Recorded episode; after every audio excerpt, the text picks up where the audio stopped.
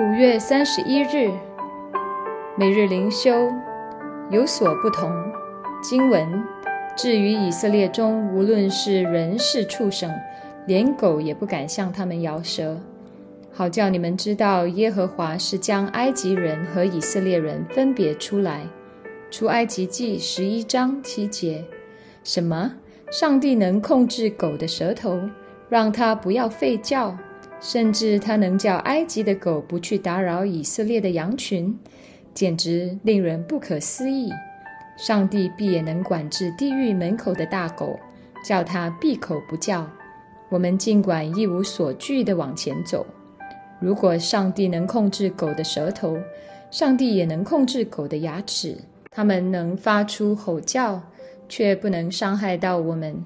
当我们行走在敌人当中，看到上帝在其间行大事，使敌人安静，与我们和好，这是多么令人快慰的事！就像但以理在狮子洞中，却毫发无损。哦，上帝的话对我也是一样真实。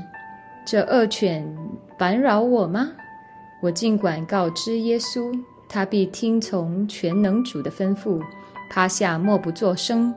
主啊！求你让我看到你恩慈的手在其间运作，把我们从众人中分别出来。斯布真信心的支票部。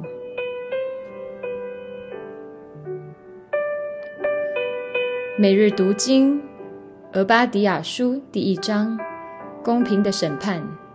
教会历史上对俄巴迪亚的认识比较欠缺。因为旧约中的其他经卷并没有提及这位先知，从本书所提供的内容来估计，本书应该写于耶路撒冷陷落之后，因为书中谈论到耶路撒冷的陷落是过去的事件，十一节，而以东的陷落则是将来的事件。而巴迪亚书主要关注以东人的结局和上帝百姓末后时代中的结局。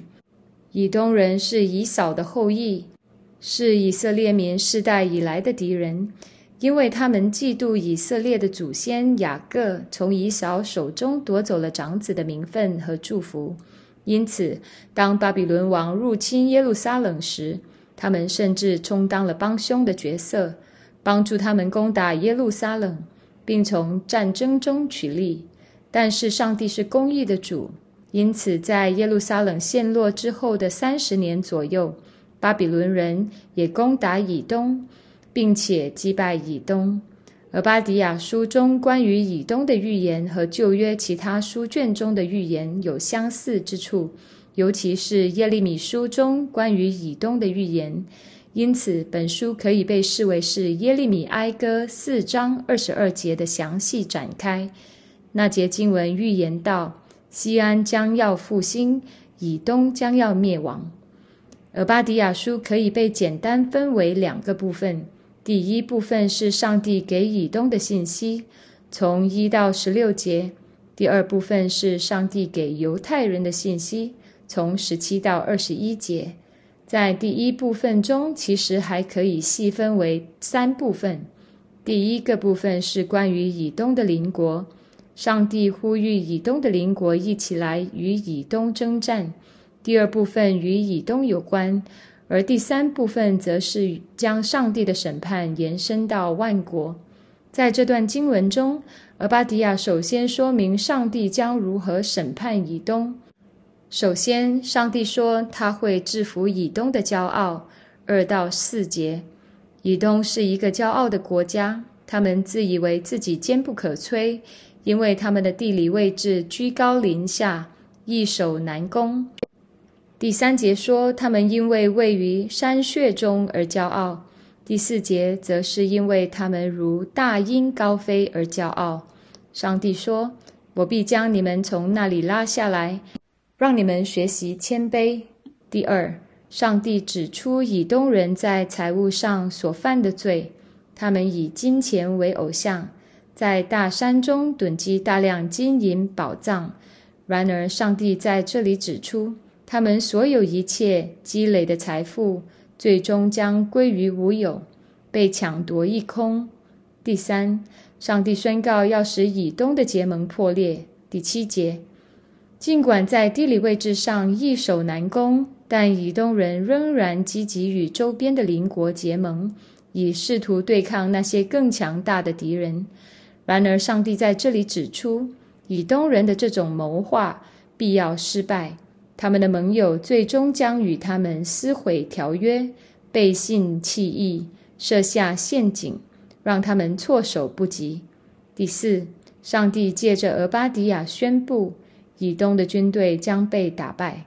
第九节，在预言了以东将要如何被审判之后，接下来十到十四节，俄巴迪亚花费一段较长的篇幅来讲述以东被审判的原因，而这个原因主要集中在他们与犹太人之间的世代恩怨上。时节一开始，先知说。他们向兄弟雅各行强暴，这一指控乃是追溯到以扫雅各的年代。从那个时候开始，这两个兄弟民族之间就已经有了嫌隙，最终演变成民族仇恨。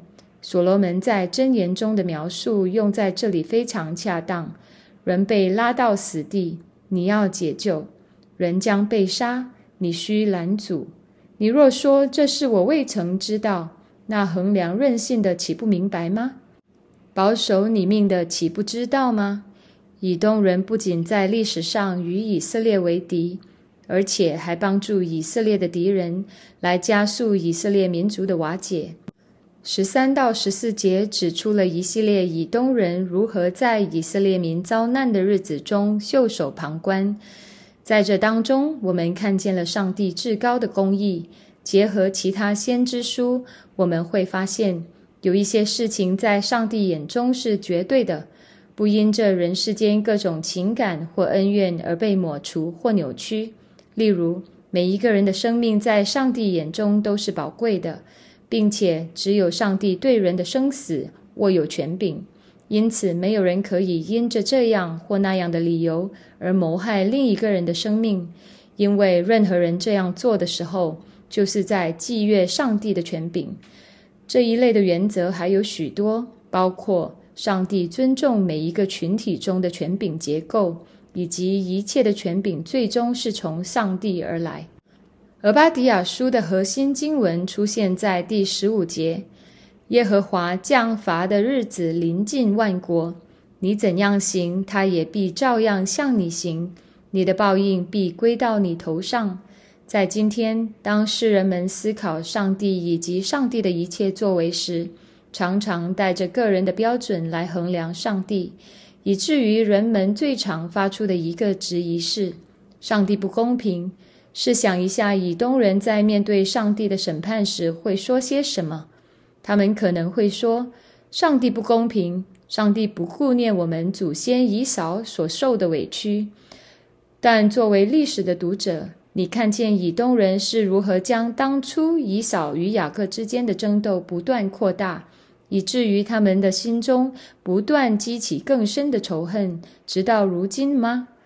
更进一步，他们丝毫不愿意承认这事是出于上帝的主权。简而言之，他们并不是放不下以扫和雅各的恩怨，他们是不顺服上帝的权柄。今天很多时候，我们容易被困在自己个人的情绪和恩怨中无法自拔，甚至不断在苦毒的网络中挣扎，甚至将自己紧紧捆缚，动弹不得。但我们却常常忘了，上帝是终极的公义，唯有他是公义的源头。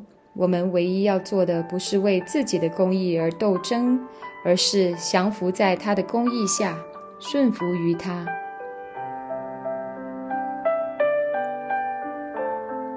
反思与祷告：第一，通过今天的经文，你是否联想到哪一些理由是世人特别容易用来按照自己的认知来向上帝求情的？为什么我们会想要为着自己心中某些自认为理所当然的理由而向上帝求情，或是质疑上帝？那些理由在我们心中变得如此理所当然，原因是什么？第二，俄巴迪亚书最终指向一个历史的终局。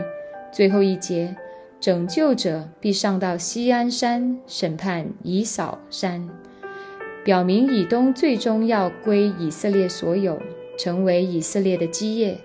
这样的结局说明了什么样的圣经真理？这一幅画面与整个圣经的大叙事、大图景有什么关联？它表明了上帝是一位怎样的神？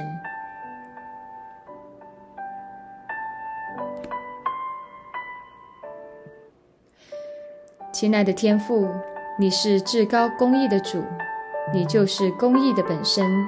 这意味着，如果我们不在你所启示的真理中认识什么是公义，我们就没有公义可言。主啊，求你的圣灵在我们心中不断提醒我们，使我们知道从人而出的公义并不是真的公义，不合乎圣经的公义也不是真的公义。主啊。